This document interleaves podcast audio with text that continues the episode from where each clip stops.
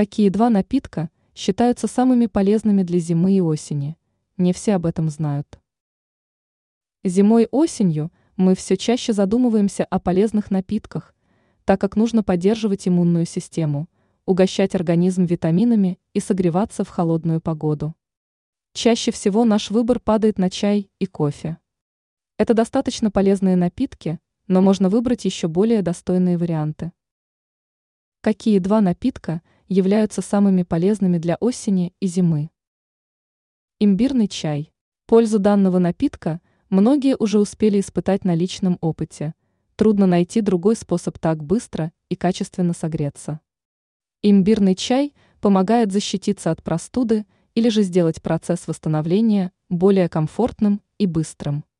Напиток является известным средством для похудения, укрепления иммунной системы, улучшения работы органов ЖКТ и профилактики сердечно-сосудистых заболеваний, отмечают эксперты. В качестве компонентов чаще всего используют свежий корень имбиря, мед или кленовый сироп, мяту, лимоны, апельсин, корицу, бадьян. Облепиховый чай.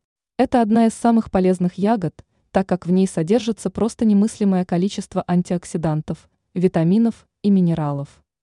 Однако у облепихи весьма специфический вкус, который понравится не каждому. Если попытаться уравновесить кислоту ягод большим количеством сахара, то напиток станет бесполезным. Поэтому в качестве сладкого компонента лучше выбирать кленовый сироп.